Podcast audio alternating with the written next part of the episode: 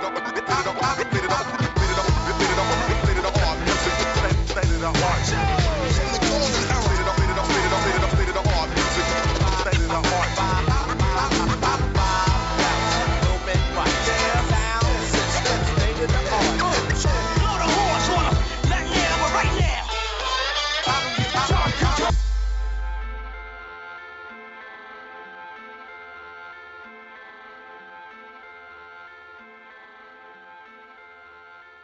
Welcome to the No Age Boxing Podcast with me, Andy White, and with me this week we have Martin Theobald. Yo. And via Skype, due to train delays, we have, oh, and uh, obviously uh, international visit for the Christmas holidays, we have the mighty Chep- Terry Chepandama. Hey, Terry. Hey, how you guys doing? You alright? We're good. Aha. Yeah. Martin is extremely hungover. Yeah, How yeah. was your night last night? It was very good, but I'm in a very bad way for the entire day today. Well, that will please people at home listening or on their way to work listening because not only will they be able to feel better about the fact that you're hungover and they're not, but this always tends to be a reasonably good podcast when you're hungover. I don't know. It's gonna go one of two ways. Like I'm on the I'm on the boundary at the moment. It could be like rant central, or you may just not hear from me again for the rest of it. Because uh, yeah, I, I think. I think I think we need a rant. I think we need to close out the year with a rant. yeah, maybe I'll uh, I'll just save it up like power punches. Can the other question is, can you make it more controversial than you did last week, Terry? can you can you be more uh, slanderous than we've had in the past? Can we make it a on a high. pre-Christmas, yeah, pre-Christmas pod Uh, worth I- I cringing got a- over? I, I got a lot of stick for what I said about women's boxing. Um, Really? what? An absolute shocker. Well, I would have edited it out, but there was so much reference to it from the, that point onwards, it was impossible. uh, yeah, the, the, every, eh, wow. Um, that says it. That says it, mate. I can't remember who it was. My favourite feedback was the guy who said. Uh, was it about the um, who was the cunty one that went? Yeah. You did your best. Yeah. That was some good Yeah, fire no, control, I- is all. I Uh. I got my ass handed to me, and that wasn't even the intention. That's the crazy thing about all of this. Yeah, no, that was good fun. Don't worry, mate. I'll all make sh- I'll make sure I edit out nice and seamlessly anything you I feel do like say. it was like it was like that first Prince Patel interview. You've been Coogan. stitched up. You've been stitched up, Terry. Yeah, yeah, no, no, entirely. I, I'm gonna sue. Okay, I'll so sue we're Katie Taylor. so we're 22 minutes in after Terry's just had another massive 20 minute rant that I've edited out. you, might, you might have heard a bit about Katie Taylor. yeah, Jed, that was right at the beginning. Yeah, that was it. Before he went nuclear. Yeah, and then we have to just turn it all off, shut it down, start again. Right, okay. I suppose we best um, move on and actually talk about some boxing. And the most logical place to start, given that we haven't had an awful amount to talk about this week, uh, is Bernard Hopkins loses on his retirement fight to Joe Smith. Martin. Uh, I have to confess, I haven't been sober enough to watch it today. Uh, Terry. I certainly wasn't last night, so over to Terry. Um, so, so just by way of context, um, Hopkins hasn't been in the ring since he lost to Kovalev in November 2014, and that was a pretty one-sided shutout, you know, and that was the point we thought Bernard Hopkins would retire. So two years plus later, he returns. He has a fight with Joe Smith, who's most famous for knocking out Andre Fonfara in, I think it was a round. Basically battered Fonfara, who clearly underestimated Joe Smith. So Hopkins has the fight with Smith. This is meant, meant to be the sign out fight. You know, uh, the gamble must have been that Hopkins was too wily for him. But going into the ring, I, I don't know, you know, and be interested to see what the, the listeners think. Smith looked a different animal to Hopkins. So Hopkins looked very watery at the weight. So he looked like he could have made 168 if he had been bothered to boil down. Whereas Joe Smith looked like he'd come down from 182. He, he looked an absolute monster. And in the first round, he hit Hopkins and Hopkins' legs wobbled, mu- much like Kovalev did. And after that, Hopkins wasn't so willing to engage. He was always looking for that perfect opportunity to exploit. And I thought Hopkins did, you know, he, Hopkins did what Hopkins does, but just not as effectively as he did in, say, the Kelly Pavlik fight. And I think just 175 is a step too far for his skill set and his age. And what ended up happening was Smith was throwing the power bombs. You saw the odd Hopkins cameo and the crowd would pop crazy for that. You know, the, the old, the classic slipping the jab, coming back with a counter right hand, coming back with a left uppercut. You know, all the classic Hopkins traits were, were all there, but it wasn't consistent enough. So you got to a point where I think it was either round eight or round nine. I've lost my bearings because it's been a sort of day. Smith traps Hopkins in a corner and proceeds to, to let go with a combination. And Hopkins falls out the ring ass first, which is very dangerous because he fell in that corner where there's no ta- there's no judge's table, so he fell straight to the floor, Hmm. which however anyone wants to describe it, like falling head and neck first onto the floor is dangerous. Hmm. So there was about a minute of confusion where we didn't know what was going to happen. The rules obviously state you have 20 seconds to get back in the ring, and then the ref will assess you then. Hopkins just didn't get back in the ring, so he was effectively, you know, the fight was stopped, he was counted out, and he couldn't understand why. He said Joe Smith had pushed him. And that's where the controversy lies in this fight. Truth is, Smith hit him with probably two solid shots. There was a right hand that seemed to affect Hopkins, and definitely a left hook that put him through the ropes. The problem was the ropes were really loose. Now, Martin will remember this. I think it was the Jermaine Smile, Leon McKenzie fight, Yeah. where the ropes were really loose. And I think was Smile fell out the ring, was it Hop? No, it was, it was McKenzie? Leon. He nearly fell on top of me. Yeah. Um, Yeah, so so he fell out the ring because ropes were so loose, and that so with this fight it was half a dozen of one, six of the other, where Hopkins did get hit, but in normal circumstances he'd have just ridden along the ropes to get himself out. But in doing that, he he shot his ass out the ropes, fell out, but you know the ropes were loose, and it's also his fault. So what Hopkins does, as you've all seen, is he likes to slide along the ropes. You know, that's his that's his tactic now. He'll fight off the ropes, and in doing that, what he does is he moves the I never know what they're called. Call them the rope ties, the things that hold the, ropes black together and keep the that- tension. Yeah, the black bits that sit down the middle Yeah. of the. So yeah. he had, he had clearly moved them too far towards the center, which then made the corner quite flappy in terms of rope tension, and he's fallen through that. Is there And the no ref should have um, been. regulations for this, or is the, does the ref inspect them and just see if he's happy with them before The, the, the ref's supposed to do that. So there's nothing else for the ref to do between rounds, right? Apart from make sure the ring is safe. And they'll do that in terms of get rid of the water or, yeah, the refs enforce what happens. So I'm surprised the ref didn't spot that because the, the black thing, as we'll call it, should have been a lot more to the right or to the left as the viewers were watching it, which it wasn't. Hopkins fell through. He says he was pushed. He wasn't pushed. He was punched through. It was unfortunate because it was a nip and tuck fight. I don't think Smith was dominant, and I don't think Hopkins was doing enough. Do I want to see a rematch of that fight? No. Hopkins looked like he was he he looked like he had seen better days. It reminded me very much of the 1991 fight between Sugar Ray Leonard and Terry Norris, where you had the old veteran who thought experience would get him through against a young hungry lion who who was just relentless. Um, we're going to touch on the subject later on.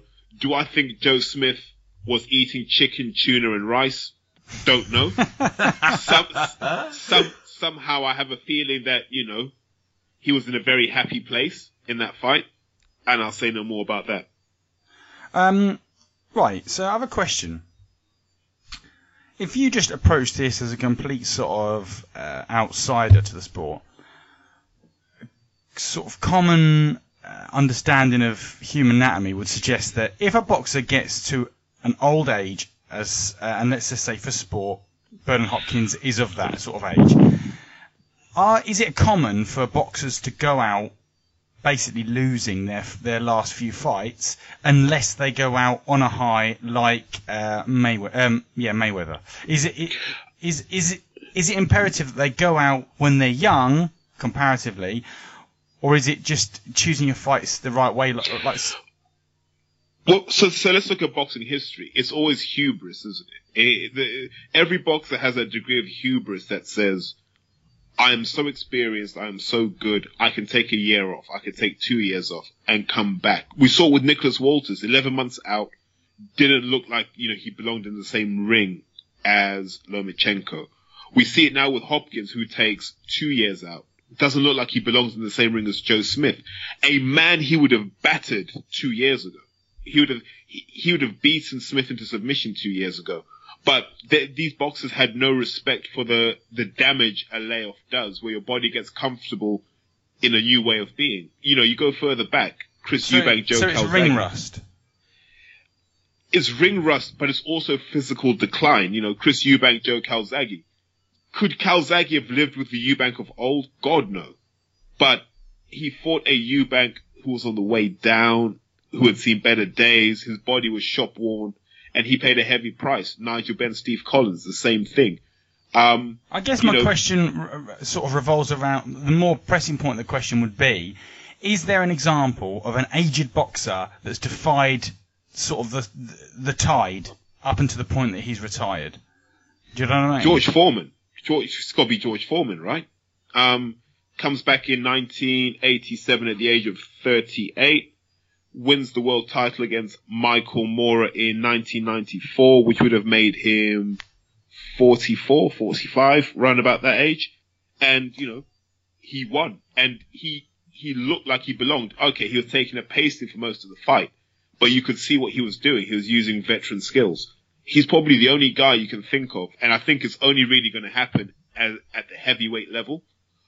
You know, if Vlad beats Joshua, decides to retire at that point, that'll be another example. I think at the smaller weights, it's a lot harder because the power's more or less similar. Speed is the key factor, whereas in the heavyweights, the difference in power is vast, whereas the speed doesn't change too much. Uh, are we likely to see Hopkins come back at any stage? You think, or is this the final? This really is the I hope final. not. I hope not. I don't think he has anything to prove in the sport, and I don't think he has any more to give to the sport. Uh, what happens to Joe Smith next? Where does he go? World's his oyster. Um, you know, he he is actually in the running for one of the five fighters of the year. If you think about it, just based on names that he's beaten, you know, he's smashed Fonfara, and he's put Hopkins. He, I mean, he did what Kovalev couldn't do. First man to So- stop Hopkins.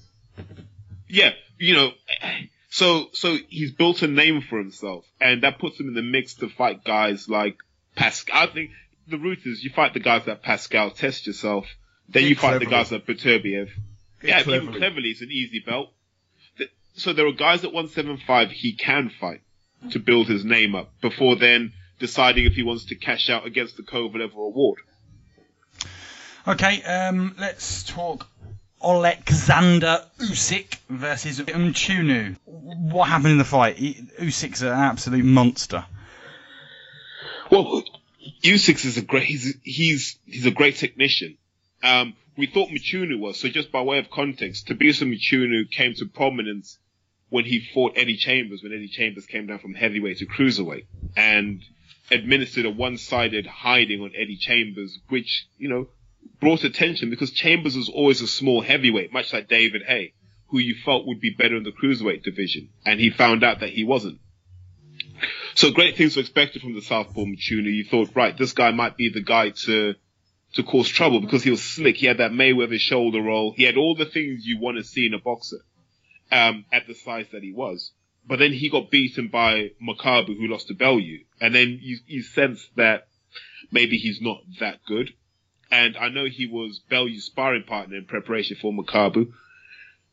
So you kind of knew what his career trajectory was, but he's still a name regardless. And Usyk, being the the decorated Olympian that he is, being the big cruiserweight that he is, and also being a t- fantastically skilled southpaw with a lot of Lomachenko's traits with him, administered a one-sided beating. So I think he was eight 0 up on the scorecards before dropping Mchunu twice and ending the fight. So you, you're there with Usyk going, all right, you're clearly the best cruiserweight on the planet. How about you fight Tony Bellew? And I have a feeling we will not see that fight anytime soon. Bellew will sooner give up his belt, call himself a heavyweight, than have to fight Usyk and get humiliated.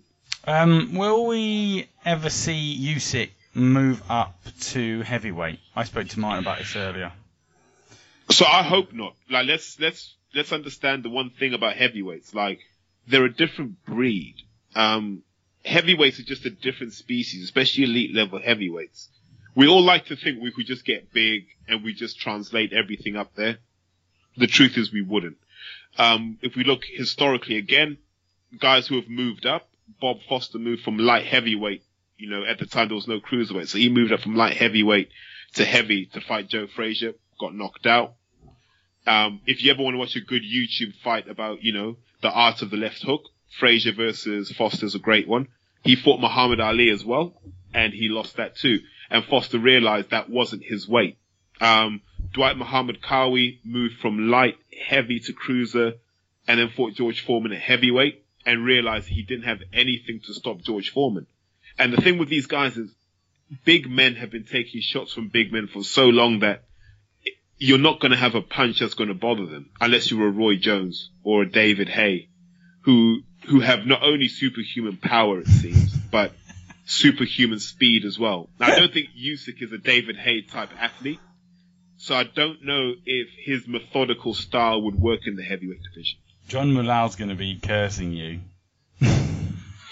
Why? You know, he gets upset because David Haye's is the greatest British boxer since Prince Naseem Muhammad, without a shadow of a doubt.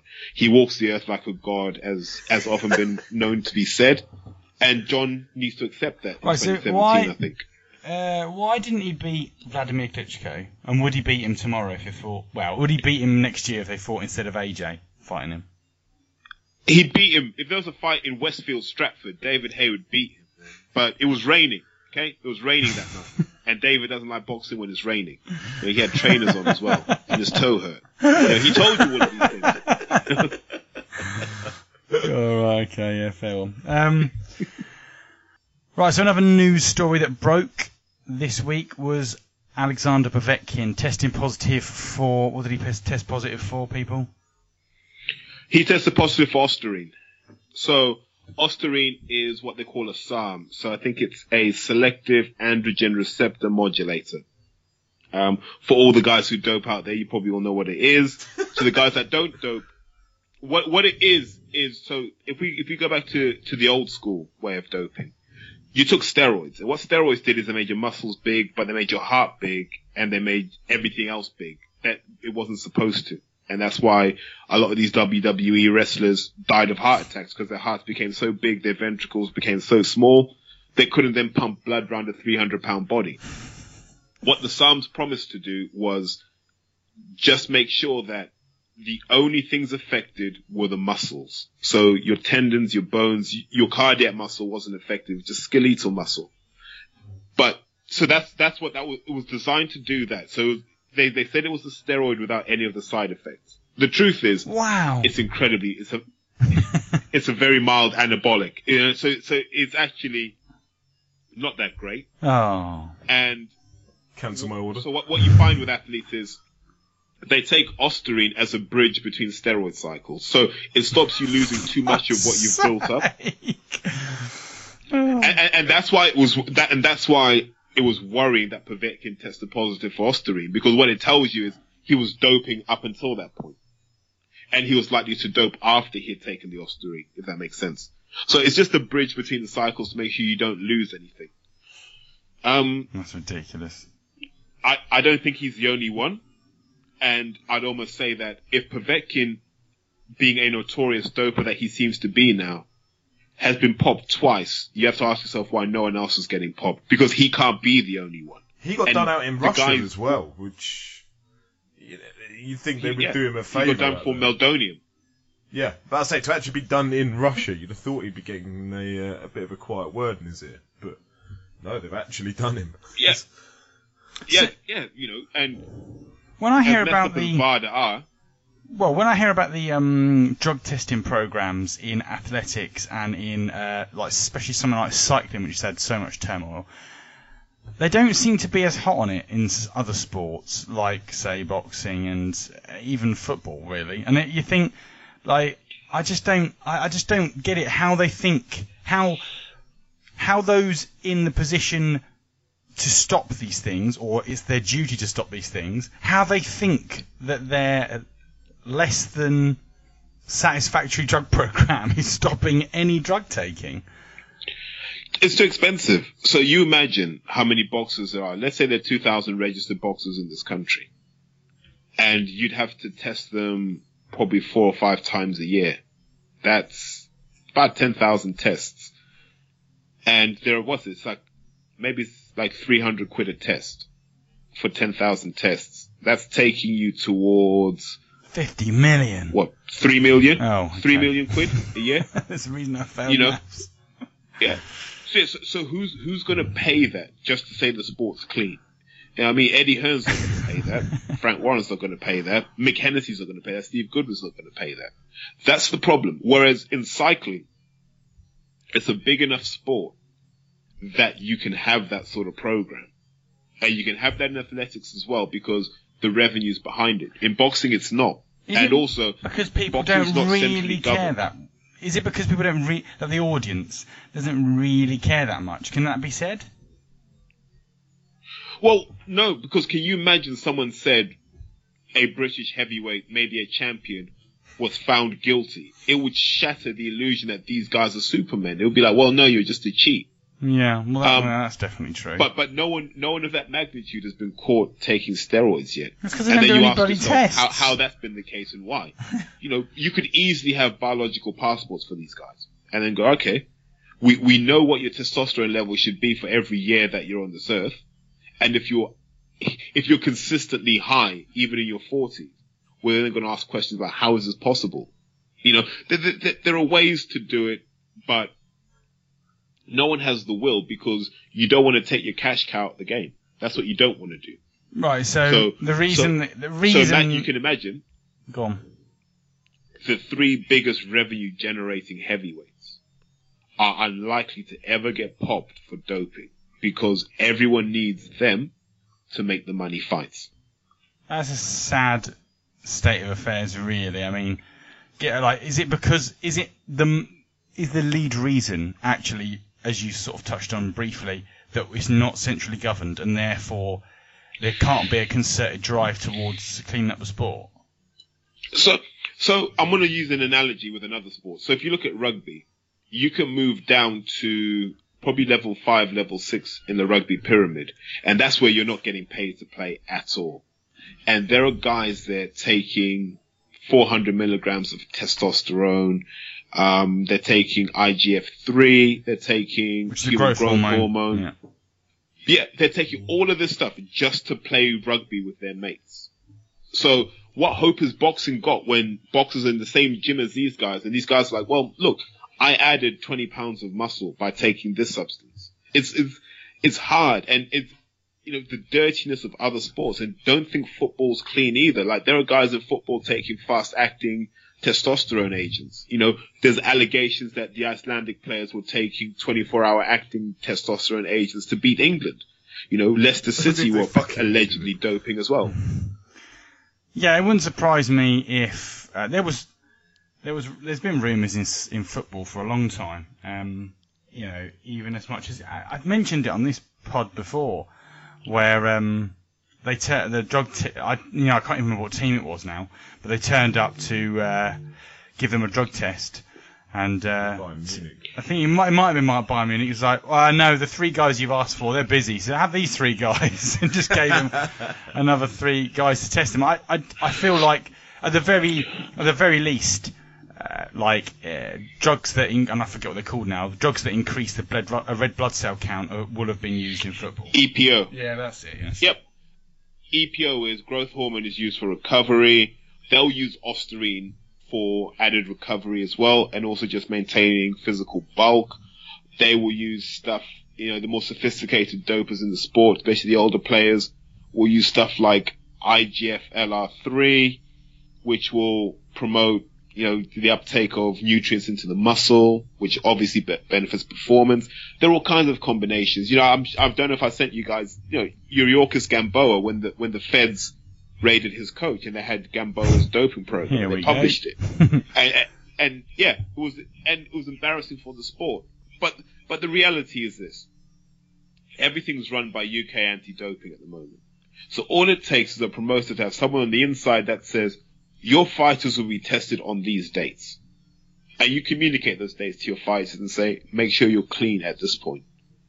And then, you know, what do you need at that point? you'd like to have an elite performance facility that you have access to, maybe geographically close by, or maybe you stay there for a few days a week, and they're able to test your blood on a regular basis and say you'd fail, you'd fail, you'd pass.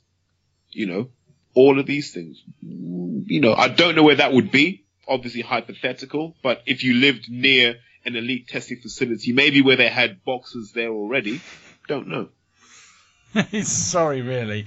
It's a sorry state of affairs, isn't it? Can we also touch on the fact that this whole scenario of Povetkin getting uh, done for it didn't stop a fight from happening? So, so his opponent Bermane Stiverne, who himself has been done for fucking drug cheating this year, um, but got a slap on the wrist rather than a, uh, a ban.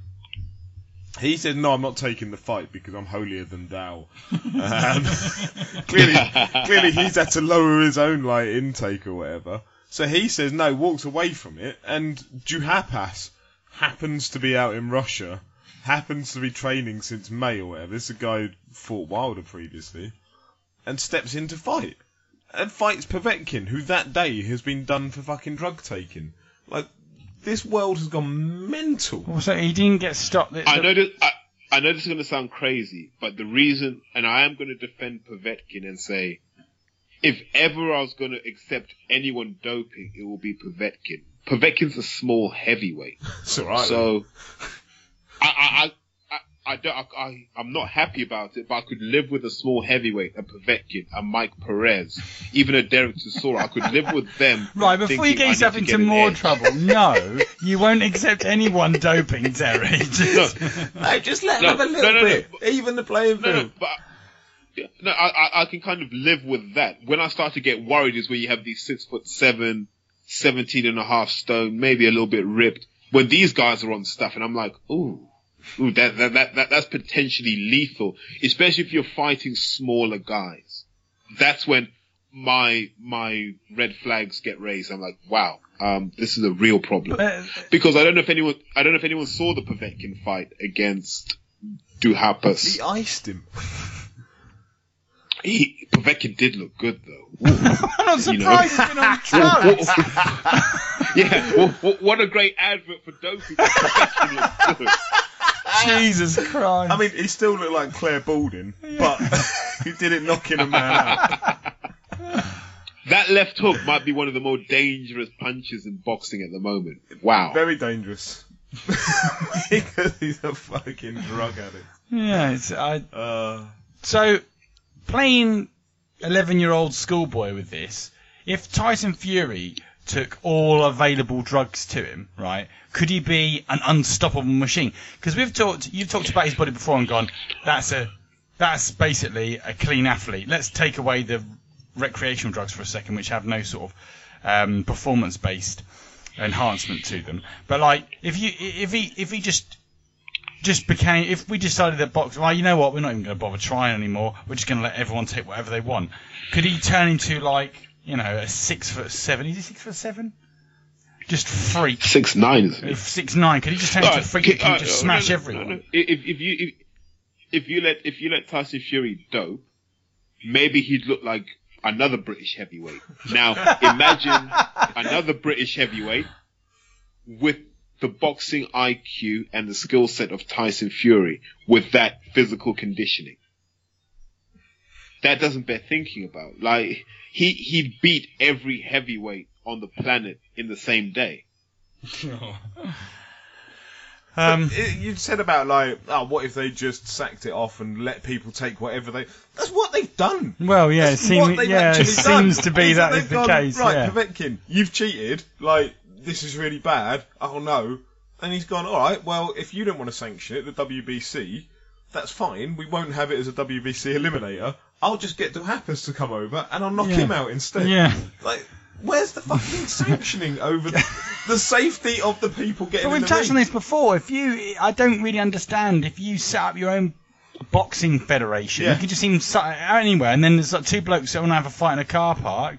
And seemingly, the most important thing is whether you've got your boxing promoter's license or sanction license or whatever the hell it is. Yeah, all right then, just do it. I'm going to set up one and I'm going to have it VADA tested, which is going to stand for Very Androgynous Drug Allowed.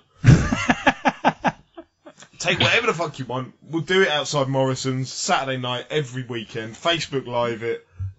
You know, like Japanese. No, you want it an- very. No, no, no, wait, wait, hold on. You want it very anabolic, not very androgenic. Androgenic's what turns women into men. Well, we'll do that as well. Whatever. the- the- Take know, what you like. You It's can take whatever, yeah. You can take Vada or Vada. I'm not commenting on that after last week. yeah. We can have you have boxers that look like those Japanese anime freaks with muscles on muscles. But it's a serious point though. Like, what society do we live in whereby somebody gets done for taking drugs, and so, like, I know everybody's got to earn a living. I, I don't have a problem with that. But this Duhaupas, he goes there, gets knocked out. Like, he's he's as wrong as everybody else. Like, he should be saying, "No, I'm not taking part." It just turns it into a circus, like a yeah. a freak show element just of it. corrupt, And isn't it's it? It's disgusting. But it's a quick million, though, isn't it? It is. Basically, imagine they say to Duhaupas, mate, we'll give you a million quid for a bit of sparring. Yeah, yeah.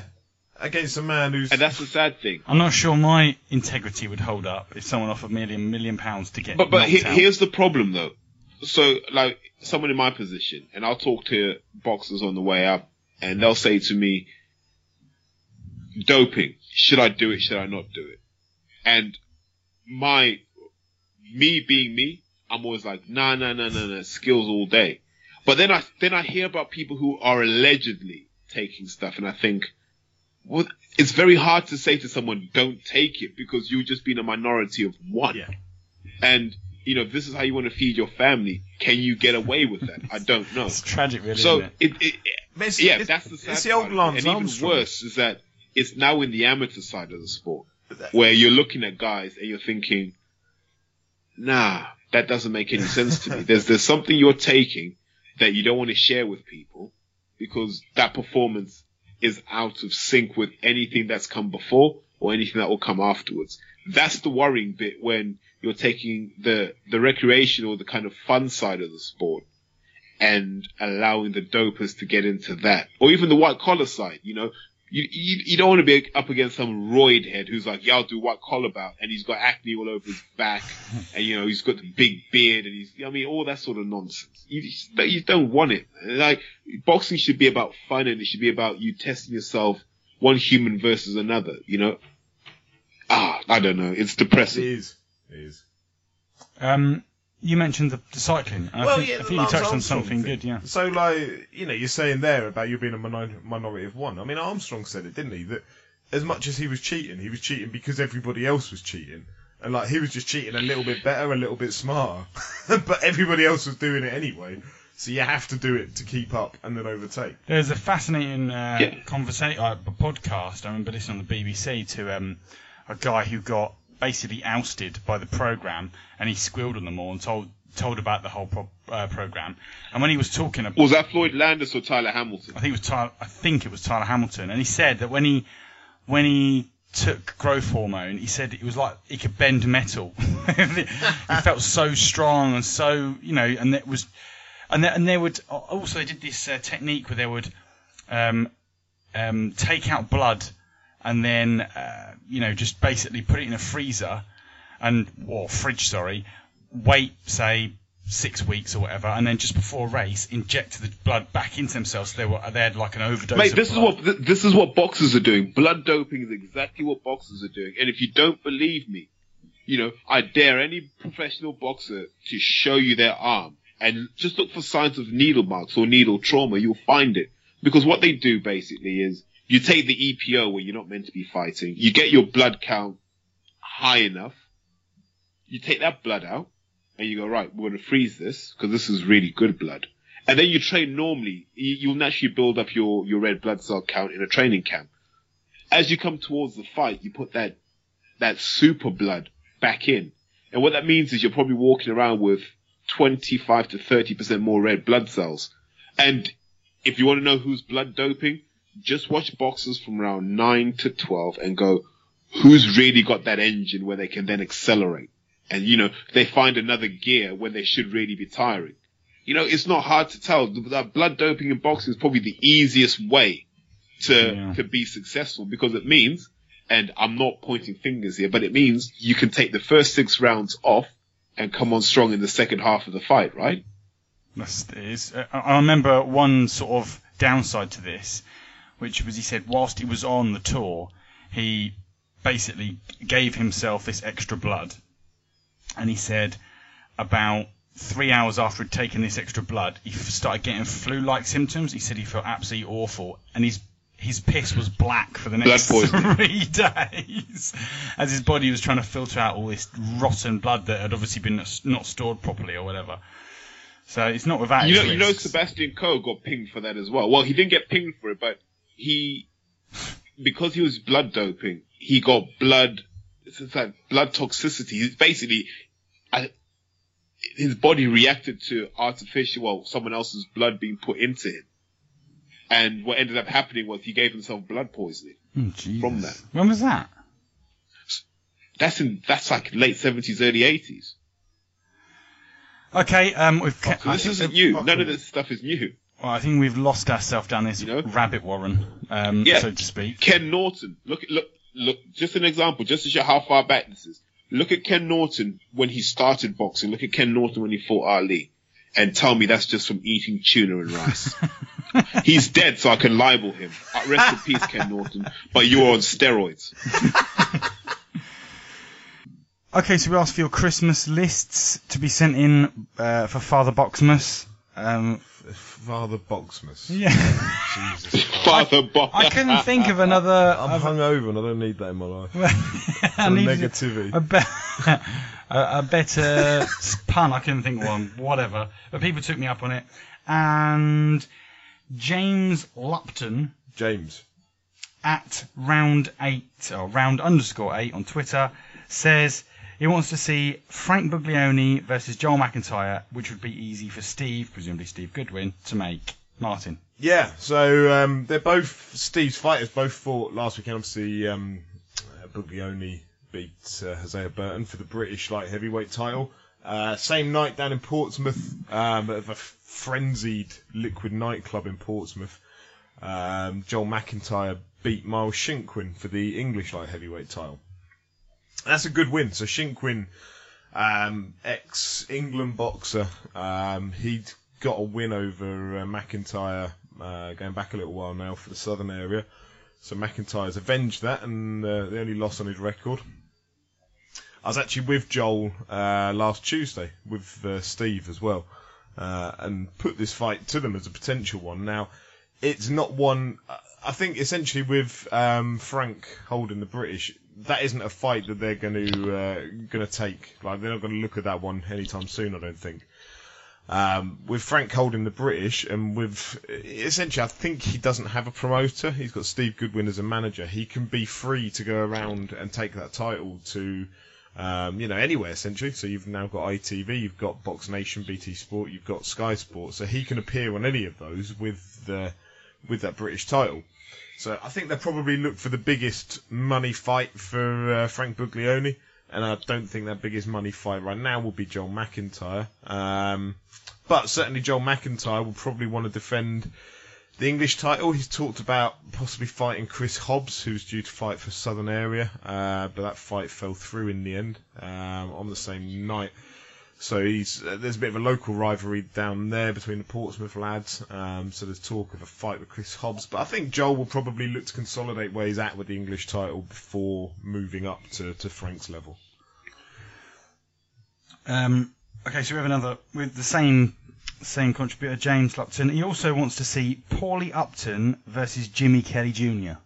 Uh, so Jimmy Kelly Jr. people will be most familiar with as being Liam Smith's, I think, first defence of his world title up in Manchester. Andy, you and I were there for that one, Oh, okay. uh, and he was shit. Um, yeah, let's not beat around the bush about this. He should not have been fighting for a world title. Jimmy Kelly Jr. has a a record built up of people with losing records and managed to get into the WBO top 15 or whatever um, to get that fight. It was one of the softest world title defenses probably ever, I suspect. Like you're going to struggle to find an easier one than that. He's got the problem is you know similar to the David Allen problem. If you get chucked up to that world level, then where do you land afterwards? Uh, so he's had one fight since, I think, in a hotel in Bolton, uh, probably against a receptionist. I don't really know. um, Probably. um, That's sweet, sweet journalism for you there, folks. uh, no, so what do you do with him? I mean, yeah, Paulie Upton, the Upton clan in general, I think need to get a bit of a shift on. Uh, there's Paulie, Sonny, and Anto. Um, all three of them were being trained by Ricky Hatton. They've now gone down to Barry Smith in London. Um, I can never remember which one's which, but I think Sonny had the English title at uh, light middle. Um, so yeah, Paulie and Jimmy Kelly Jr. is a good fight for both. You know, do it. They, I'm fed up of seeing all these fighters around the same level not fighting each other. I tweeted something out this week about um, Darren Tetley, Yorkshireman, who um, was meant to be fighting John O'Donnell for the English welterweight title, and then pulls out of it last minute. Uh, like just before the purse bids, you know, pulls his own name out of it. So Eric Ochieng has ended up stepping in now and is going to fight for uh, for the English welterweight title in a fight. Like, Ochieng should not be in that fight. There's no doubt about it at all. He's just lost to Southern Area, I think, for light welterweight.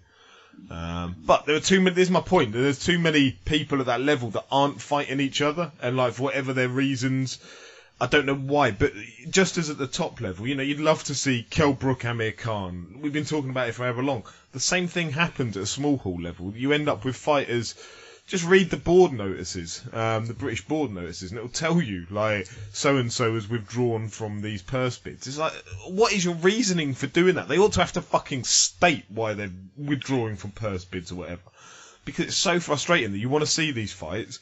And then they just duck each other, and that's what it is. It's ducking. In the, there might be some other, you know, political reasons in places, but on the whole, like just fighting. None of you are that precious. None of you are that good at the moment, and none of you have the the ability to prove you're that good unless you get in the ring and fight people at a similar stage of your career. Once you've gone through that apprenticeship of ten fights or whatever, then get in there and let's get some of these fights happening. Terry, got anything to add to that? But I think the problem the problem is people are trying to steal a living. Yes. Um, and you know, I think Eddie Hearn alluded to this. Everyone's trying to maximize the money they make and minimize the risk that they take in a fight. And you can't be mad at that because that's just the way that most businesses work. The problem with boxing is its whole value comes from, you know, the best at any given level testing themselves against the best in that same level. And, you know, look, we went through a period where we had guys like Danny Connor, um, Bradley Skeet, and so on and so forth. And none of these guys were fighting each other, but they were all within five or six square miles of each other. And it was just various promoters saying, I'm going to take you up this route, I'm going to take you up that route. You know what? I'd like a promoter to be brave enough to say, I'm going to build a stable of fighters and we're going to just go around the country just taking records, taking reputations. But no one has the heart to do that anymore. You know, that's a very old school way of thinking. And nowadays it is literally, let's just maximize the money we make because whether I fight Danny Donchev or I fight Larry Ekundayo, I'm going to make the same amount of money. So, how far are we away from having a promoter with a clean stable of fighters that goes around the country taking? Oh, the- you need somebody who's got the financial backing to be able to do it. You know, promoters are promoters because they put shows on. They promote shows. So like, you need one that doesn't want to host their own shows and is able to financially back a fighter because ultimately, like, if you take a fighter, you know, if you're Andy is the promoter and you're going to get one of your fighters on Terry's show, the idea is that Terry's fighter is paying for your fighter essentially. Uh, so if you're talking just like at a journeyman level, or it goes to purse bids. So Terry might have won the purse bids, so you know the money then gets um, separated between your fighter and Terry's fighter, and you take them onto their show. So you've got to be able to financially back in some way because not many promoters are going to be willing. Terry's not going to say, okay, well I'll pay you five thousand pounds to bring your lad over, unless your lad is at a good enough level. So if you started getting together a stable of like all of the handoffs of like Frank Warren and and Eddie Hearn and like some of the okay level names, then you could maybe do it. But if you just have a load of no name fighters and you've just got journey, Right, okay, so I don't see how I, I can't see how it's going to be a yes. But if somebody turns up tomorrow who is a multi-billionaire and he has the right intent, like let's say somebody gives you a billion pounds tomorrow, can you make the sport interesting and enjoyable? No, fuck off to the Caribbean. yeah. I lose oh, interest in say that you one. say you paid somebody else to do it. Could that yeah, person? yeah, you could, you could, You could do one hundred percent. Like if I had a billion pound war chest, then I could start going. You know, at all levels you could do it. so you could say, Amir Khan, here's X amount to fight Kell Brook at X amount. yeah, But you've. But is this is this the point where you've? You, It's a bit like purse bids, right? So purse bids um, for area level fights, for English, for British, for world level fights. There's a misconception that you have to be the promoter of one of those two fighters. You don't. All you have to do is hold a promoter's license. So Andy, if you held a promoter's license and the purse bid comes up next week for Dillian Whyte versus Derek Chisora rematch, you can put in a purse bid for that. Like you could go along with your billion pound and say, "Here's a million of it." Like I'm going to take that fight and I'm going to put it on my show. It doesn't need to be done by Derek Chisora's already Eddie Hearn's so it's all about the business model essentially. It's the business model. So yeah. sometimes you won't be able to uh, basically recoup the amount of money that the fighters will require exactly to fight that. each other. It's exactly that. Like, can you sell enough tickets and have you got enough revenue? Have you got a TV deal or whatever that will cover all the fighters on that card and leave you in a profit at the end of it? That's what it comes down to. If you've got a billion pound, you don't care about a profit. If you're doing it like Man City or Chelsea style, then that's completely different. Well, uh, see, I can see Terry. I can hear Terry's poised to come in here. So, so, so just in, in response, remember Al Haymon sat on 500 million US dollars for his PBC fund. And he threw a lot of money down the toilet on fights that just didn't generate revenue. So he was winning purse bids, but not being able to make his money back off the top of those. So now look at what Al Haymon's had to do in 2017. He's had to make DeGale Jack. He's had to make Garcia Thurman. Um, he's making Frampton Santa Cruz. So he's making, he, now he has to make the big fights in 2017 to recoup his money because, you know, he was paying guys millions to fight second rate fighters. And so now Haymon has just said, if you really want to make that money, if you want to make that Floyd money, you've got to have the Floyd type fights. So I think in a way that's been good for the US market because we should see some really good fights in 2017 for no other reason than Haymon needs to recoup his money. Um, Okay, so and John Malala asks, how much revenue will Wembley generate, and how much will all parties walk away with? Well, okay, so if we're going to talk about AJ Klitschko, we're looking at the whole pot here, aren't we? Um, let's start with let's start with Wembley as a venue. They say there's going to be ninety thousand in attendance. Mm, I, I think that will happen. Uh, even if you say an average ticket price of 150 quid, I don't think that's unreasonable. Um, StubHub prices will be higher, obviously, but 150 quid a pop, you're looking at 90,000, maybe 13 and a half million. I should have remembered Martin's spreadsheet at this point, so I have to do all the maths again in my head. So maybe, yeah, you're looking about 13 and a half million. I imagine Wembley know their value, so Wembley will want a significant cut of that. I, I don't imagine Wembley will just give you the stadium for, you know, half a million. I think Wembley will probably take a mil, 1.2, somewhere around, around Groves that, was because 500,000, I believe. Uh, well, they took out the part. we, but, but, but, but remember, like, Froch Groves was a, let's just see where this goes. Yeah. Now they know where it goes. You know, you're like, well, I know it was half a million last time, but this time, you know, Eddie, you, you need this. You know, I mean, you need this. So we, we need our cut as well, because let's not forget the FA is still paying for Wembley. So they need these events to make sense for them as well. So from the gate, let's just say 12.5 million goes in the pot. Um, pay per view, I don't think this will do a million buys. I don't think this will do half a million true buys. Well, it might do half a million true buys. I mean, that they can trace half a million transactions that weren't cancelled that said, I want to buy this show. So I think that's possible. Um, and they'll probably do it for 20 pound a pop. You're looking at 10 million. So we're up to about 23 million in the pot for these guys now. Klitschko will have a deal with the German broadcasters, and I imagine that will be a pay-per-view as well. He has, I think, it's RTL in Germany, as he has a deal with HB. Is he HBO in the states? I He think is, he is. So, so there'll be a deal for that. So I imagine on the Klitschko side, there'll be a revenue figure of around three million, and on the Joshua side, he has Showtime. So add another half million. That's four million. So I think we're up to about 27 to 30 million. There'll be sponsorships. uh, look, round figure, just as per Martins, probably around 30 to 33 million. Take a third off in taxes, immediate, not a third, so take a fifth off in taxes, minimum. So you lose 6 million in taxes. We're down to 24 million. Sky will want half. Well, actually, all the broadcasters will want half the pay-per-view revenue. It's the standard model. So pay-per-view revenue, you're taking off another 13 million. We're at about 17 million now. And I imagine Klitschko will get about nine, AJ will get about six, you know, and that probably leaves about somewhere between two and three million for the promoters to make a profit off. Um, it's a big pot, but everyone's gonna have their hand in there because they know how big this is. This is, you know what, it's like, you know when you watch the David Attenborough show and, you know, you're doing the, the migration across the Serengeti, you get to that watering hole. And everyone knows this is the moment I need to kill my wildebeest because if I don't kill this wildebeest, it's going to get dry very, very quickly and I'm going to starve. and essentially that's what's happening with, with AJ Klitschko. Everyone's going to want to get their cut.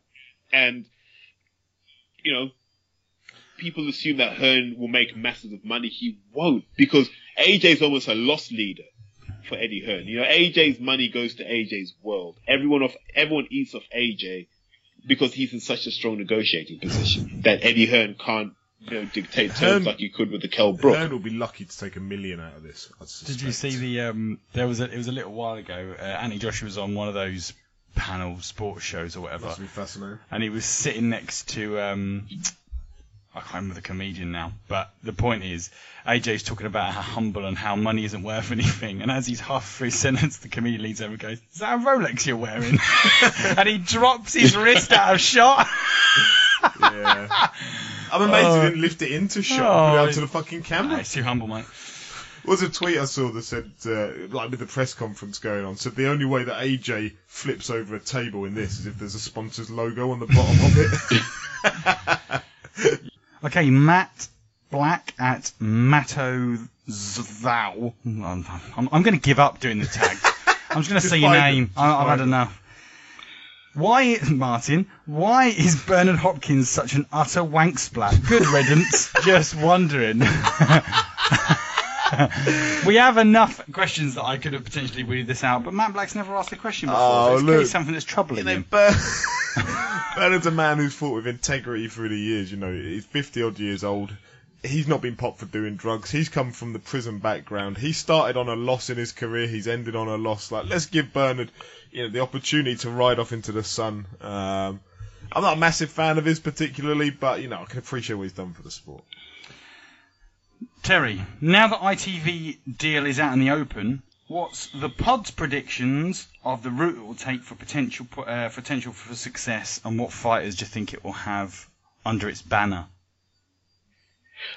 It, look, I, it's a saturated market now. Um, Sky want to do pay per view.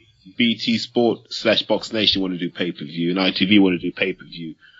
Go back through 2016. How many pay per view worthy events did we see? They're not that many. So everyone has to find a lane. And, you know, Warren has always had that, you know, all British, you know, dust up that means something. And, you know, we'll put that on pay per view and people who really care about the sport will watch it. Eddie Hearn's always got that, you know, we'll sell the fans a dream because they don't really know much about boxing. We'll just sell them a dream and they'll pay for it and we'll make lots of money.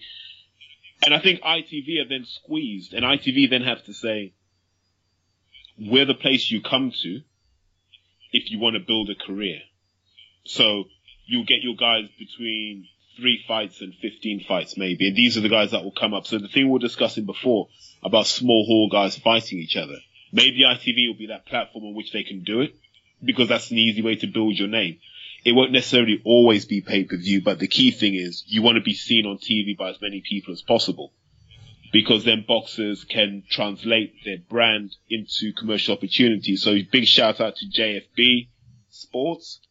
Um, that's what they're trying to do. So I imagine while not for the fighters they currently have, but for any future fighters, they might see ITV as a new way to build awareness and a new way to commercialize and those sorts of things. So I imagine everyone's going to be watching with interest to see how ITV positions itself. The Eubank fight, in my opinion, was probably the wrong way to start it. Um, because you look at that card and you think, who else can they get? Um, you know, and you're looking at you know the, the free agents. Maybe you can get a Frank Buglioni on there. I don't know, but you are really looking at free agents, or you're looking at guys like Tommy Dove and Steve Goodwin to give you some of their fights. You're not going to get the Hollywood. Martin, I can see you're itching to come in here. Yeah, rightly so. The Eubank fight has been getting pelters from people for it being on uh, on pay per view and fighting for this IBO title. Don't have a problem with people giving it shit, right? But those same people need to remember if Richard Poxon does a job on this and gets uh, boxing back onto terrestrial standard ITV, then those same people to be offering him up an apology. From what I've heard, there's going to be a, a number of shows that will be on ITV, like standard ITV, um, next year. So it's not the right strategy, perhaps, to open up with Chris Eubank versus whoever it is, Peter Quinlan on pay per view. I can understand why people aren't happy about that. I can understand why people are mocking it, etc. But I say, bear in mind, this is part of a bigger picture. Like ITV are back into boxing, and with Richard Poxon, they have somebody who has a, a long and storied um, background in boxing, and he has lots of different relationships around the country with different promoters. He is a promoter himself. He has his promoter's license. He's the one who's promoting this event with Eubank, uh, essentially. But I say he has relationships with others. ITV, in my opinion, ITV will be rolling this out onto terrestrial TV, which can only be a good thing. I can understand people not being happy about the Eubank pay-per-view situation. But bear in mind, it is part of a bigger picture, and if we see ITV coming back with whatever level of boxing they bring back, that can only be a good thing. Okay, Devin, that was from David McGinley. He also asks the feeling. What is the pod's feeling on Hughie Fury versus um, Parker? I know very little about Hughie, but his dad is a great coach, and he's been sparring Tyson. Uh, Martin, Um, we don't know enough about Hughie Fury at that level yet, do we? But um, Parker is a fighter we've discussed before. He's been brought along very well. Um, but as we saw against Andy Ruiz, he isn't he isn't a world beater by any means. Is Hughie Fury a world beater? We don't know the answer to that question yet. He's had these medical issues which all seem to be cleared up, although we've heard that before. So are they definitely? You don't know. Um, he's now meant to be a clean bill of health. He's got Parker and he's got Wilder as two potential options for uh, world title fights. Frank Warren came out uh, last week and did an interview and said that uh, he will be fighting for a world title. I think in the first quarter of 2017. He said, um, which is interesting. So, would he beat Joseph Parker? I I think he could. I don't know if he will. uh, quick question: What would be best for the heavyweight division? What could, what would be the best situation? Tyson Fury. Um, right. So let's say, all right. So say Tyson Fury comes back back end of next year, yeah. But in the meantime, you've got AJ Klitschko. So one word answers from the both of you. What's the, or best or near to? what's the best outcome AJ Klitschko for the sport? AJ. Terry. Klitschko. right, well, clearly we have a conflict here. So, what can you just quickly qualify why that would be the case, Terry? The thing about Vladimir Klitschko is he's he's a better benchmark for me for what you should be able to overcome to be a champion. I I don't AJ just hasn't done it. He hasn't got the scars. Like a, look, Klitschko's come through Lamon Brewster, Corrie Sanders. Um, can't remember who else put him on his ass. Maybe Sam Peter did. I'm not sure. But he's come through the hard way and I'd rather he held the belt than AJ at the moment. AJ, for all the good things he's done for the sport, and I'm a big fan of AJ, but AJ is really a walking muscled billboard. That's essentially what he is. He's not a boxer. He's a muscled billboard that people want to make money from in five years and cash out their position. Vlad's a champion. Like, you know, when he talked through how hard it was to keep all those belts for so long, you realize here's a guy who loves the sport. So I'd quite like him to do it and then let him lose to someone who can then carry that mantle of boxing, not just lifting weights, not just of Instagram videos, but of boxing. Let someone carry that mantle that we can all stand behind as a champion. Martin, more of a nutshell. I, I just think All right. I'm only go- joking, Derek. Klitschko's been out of the ring so long. It's not all his fault. I know there's been the Fury debacle, but you know we've seen he's he's twice been injured. I think in the build up to these Fury fights, the first and the second one that didn't happen in the end. Um, I just think Joshua is somebody that he's good for the build. he's good for bringing money into the sport. He's good for building the interest in the sport. Like let that carry on for a little bit. Um, he can regularly get out. He's fought what three, four times this year. I suppose in the last twelve months, four times you include Dillian Whyte. You know, somebody that's young. uh, You know, he speaks the right. As boring as it is, and much we mock him for it, he speaks the right things. Uh, I'm sure behind closed doors he's less of a role model than Eddie Hearn makes out that he is in public. But I'd say, you know, I'm not a huge AJ fan, but he is good for the sport. I, I don't think you can criticise how good he is for the sport. Hand it over, you know, let him go with it. Okay, so I asked you to send in your wishes to Father Boxmas. I've already addressed a couple of them. But I'm just going to read out some of the some of them that necessarily don't need to be expanded on. So here we go. Sam Khan asks, I would like David Haye to fight for a world title against anyone decent, but most importantly, she wants the trio of the New Age Boxing contributors to be the Ring Girls. You up Up for that, for that. guys? Yeah, yeah, definitely up for that. All day. Okay. Why she deserves it? Everyone deserves it. Would probably even attend it, even though it's a Haye fight. That's pretty generous. Okay, See so us in leotards. Yeah, um, um, no. Ring girls, no. Terry, Um, you're the most you know qualified what? for Sam this. Khan, Sa- Sam, Sam Khan's been watching too much Oz. It's obviously got to a head right now. you know, this is not Oswald Penitentiary. We, we, we don't engage in such behaviour. we're serious, we're serious boxing enthusiasts here. Fuck Matt- it, I'll do it. It's Very good. You're just like everyone else in boxing. I'm the Duhaupas of ring girls. Okay, Matt Black asks to get all the top fights in 2017. Sky to go bust as Murdoch gets a controlling stake because because he's been shafting fans for too long. okay, thank you very much, Sam. Right, Martin, do you want to read out? yeah. I'll read one out. I'll take it the burden off your hands. So from an anonymous caller says, I want uh, Klitschko to beat AJ because it will halt the gravy train for six months, giving other prospects and fans a chance to sell and buy tickets respectively, rather than getting sexually assaulted by StubHub and Co. ring, ring, ring, ring. Hi there, the anonymous caller is back. I want Mickey Elliott to follow me and to not unfollow me. I will not, however, follow him back regardless because of personal reasons. Mickey Elliott is. Where is Mickey Elliott? He's Uh, at see, Hindi, on a serious note, um, he manages or promotes Vijender Singh's opponent from last night. Not that anyone gives a fuck about Vijender Singh apart from Box Nation, but um, yeah, he's got a couple of Southern area fights he's promoting early next year, I believe. is he do it on his own show? Yeah, I think so. Oh, so he's back. I believe so. He'll probably, I don't know, follow him, then unfollow him, and follow him again, and unfollow him again, and uh, you might find out. Because that's what he does to every Uh, other you know he- person. he- Ah, he's worse than Boxing Kingdom Yes. 14. Yeah.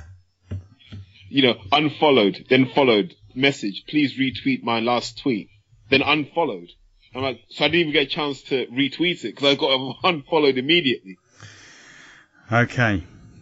From Titch, my boxing wish for Santa is that Anthony Joshua moves to Clones Cyclone to promote him. Barry McGuigan. Oh, okay, all right. Um, That's a great show. fantastic. I'm not going to happen, he'll go on his own. Can you imagine it? Hashtag class. Love that. Okay. Yeah, that because because you know there's obviously that that inherent tension between the two camps, Yes. and n- nothing would make Eddie sicker to his stomach than you know the McGuigans taking over. And here's the thing, though, and I, I, I, I try and explain this to people. Barry McGuigan is very, very persuasive. Like when you meet Barry McGuigan in person, he will make you feel incredible about yourself. It doesn't matter what you felt like 20 minutes before. Is he injecting you you with feel something? incredible about yourself. Just the goodness of life. Hmm. Well counted. Okay, Bruce Howie asks a question. On the podcast, you've mentioned that Ortiz is being built up for an AJ fight. Why not the WBC route as Whyte has had one eliminator, and to me it makes sense for Eddie Hearn to go after that belt for a massive unification belt. Surely Ortiz would have a better chance at Wilder than Whyte, even though Ortiz has looked shit. Well, I mean, um, I messaged, uh, I was messaging Bruce back It's Bruce forth a little Howard, Bruce. Howard, yeah.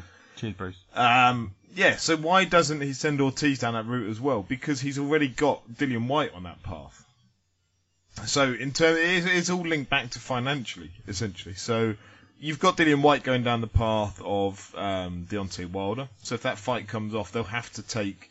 Uh, I think he's got another final eliminator to go, and then he'll be in the position to take it. But at that point, he'll have to take the lower end of the purse for it. So he sends Dillian Whyte in to try and take the belt off Deontay Wilder. In the meantime, why doesn't he send Luis Ortiz there? Because he starts losing more and more control of the finance around Luis Ortiz. Like, if you keep Luis Ortiz for Anthony Joshua, whilst Anthony Joshua is still a matchroom fighter, um, then you can control all of the finance within that. He doesn't want to lose control of any of the finance for any of the fighters, ideally, although it's a, a necessary evil when it gets to world title level. So in the meantime, why send another fighter off down that route and potentially lose out on some of their purse when you can keep them in house and make those fights yourself, controlling all of the money? Hmm.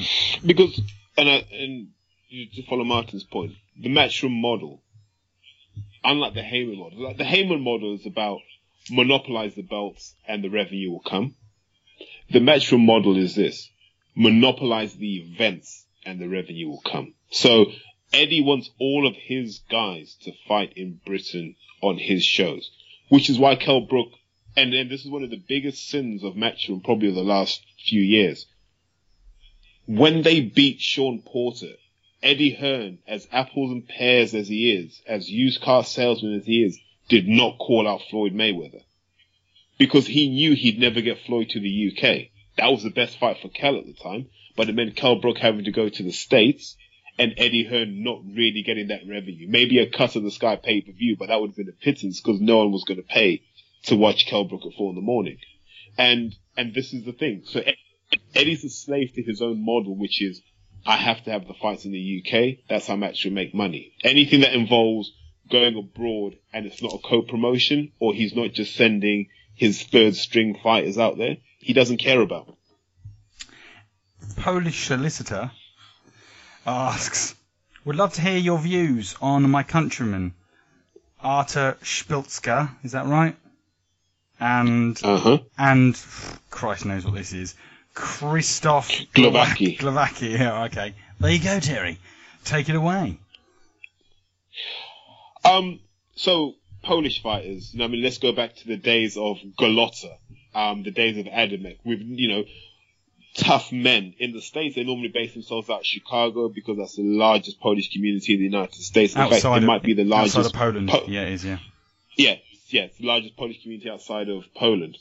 So there's always been a tradition of them being very tough men, you know, with solid fundamental skills. Golota was a bit of a nutcase, as we saw in the Bowe fights. Um, Adamek, lower profile, but equally as effective.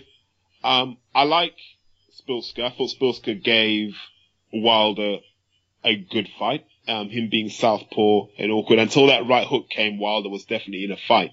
But we don't know how much that's down to Szpilka being good or Wilder just being disinterested because he didn't look his usual self. But on the subject of Dillian Whyte, Dillian Whyte Arthur Szpilka is a fight I'd like to see because that will let us know how tough Dillian Whyte actually is in terms of, you know, will he be able to grit it out against a Stiverne or Povetkin? And I think the Szpilka fight would tell us that.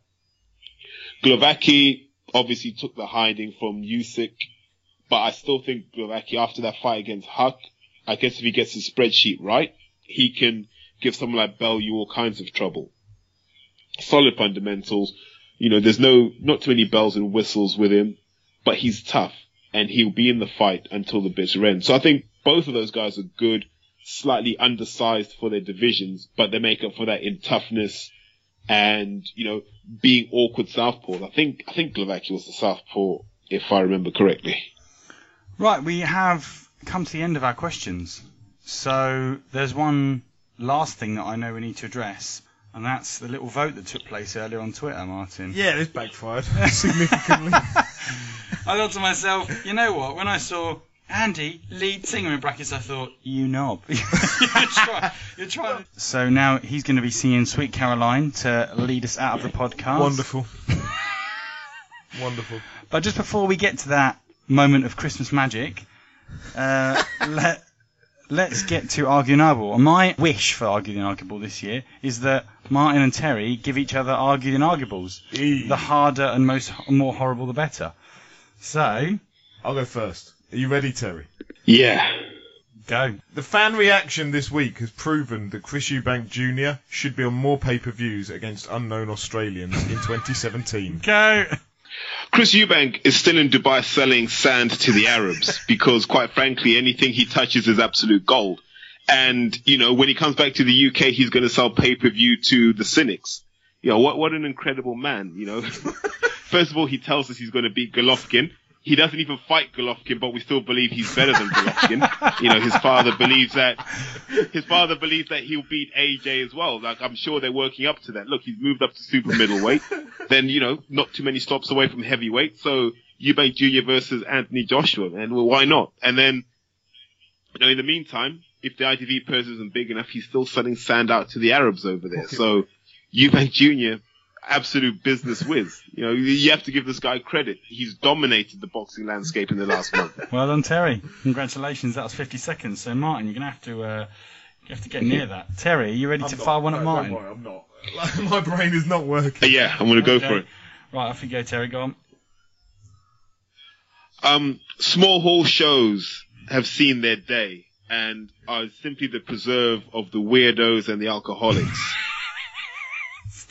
Start. No, that's very true because I, right now, uh, for the last few hours, have felt like an alcoholic, and I attend many small shows, so I can't argue against this. But no, it's true. You know, um, turn up to any small hall show, and you know, if there isn't any action in the ring, then just head out to the bar because somebody will be getting chinned.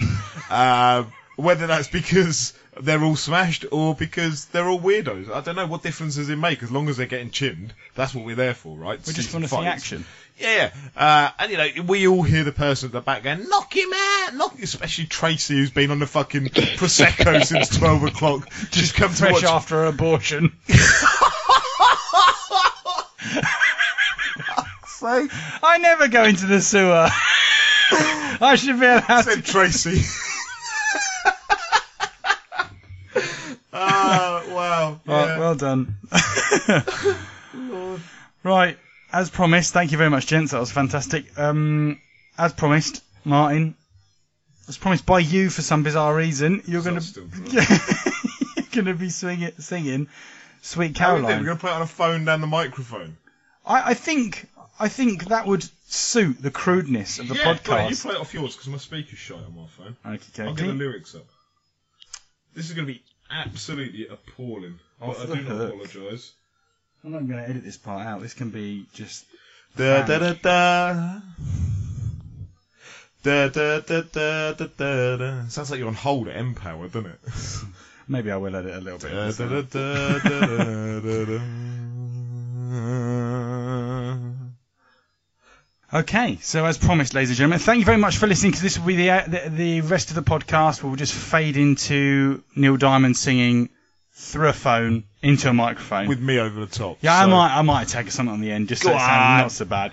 Um, but Martin's going to be singing us out with Neil Diamond. This is my Caroline. Christmas present to uh, to listeners. So yeah, thank. Uh, have a lovely Christmas, everyone. Have a lovely New Year. We'll see you on the other side. It's, uh, yeah, Yeah. Terry, have a safe journey over to Bartboy as well. I think you're off, and yeah, it's, uh, go and enjoy. Yeah. We, ah, Miss Mate, pray for me.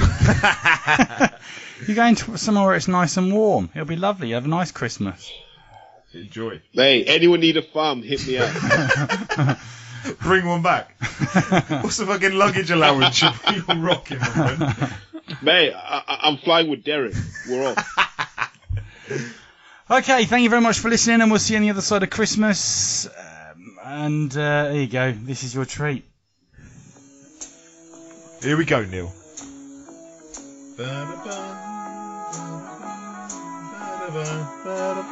Just imagine Josh Warrington right now.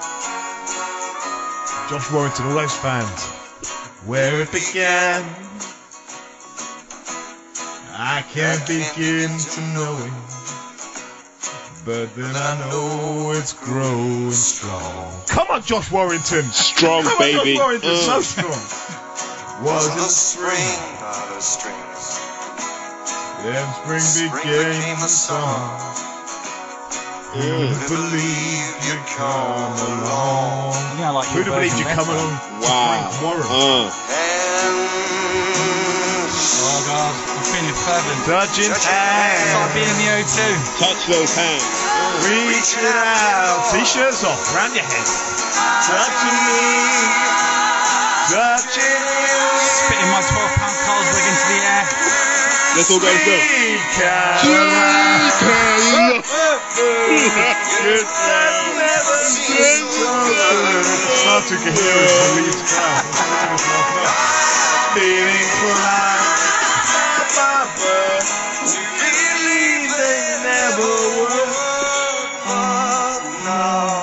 Oh, In your orgasm voice. look at the night. You've heard it before. And it doesn't seem so so lonely. We filled it up with only two. Come on, Josh. England! BNP, BNP. Brexit! My God! I'll give you the full Leeds Comes on, experience. Fuck off! And I heard was holding You. One. Josh Warrington. You can have that lead. Reaching out. Touching me. Touching me. Man, it's true, Caroline! Lift him out! Lift him out! Good, Josh. Oh, Holy shit, we've been here for 12 rounds now. he's, he's not really hitting that hard at all. Can't hear me. It's him! Never would. Oh, no. And there we go, that's the end. Have a lovely 2017, people. Oh, Merry Christmas, man. We're out here. Call it off, Andy. Ring the bell. Ring the damn bell. Cut, cut, cut. Please!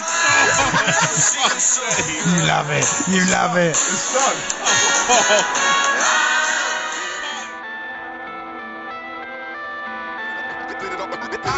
Spit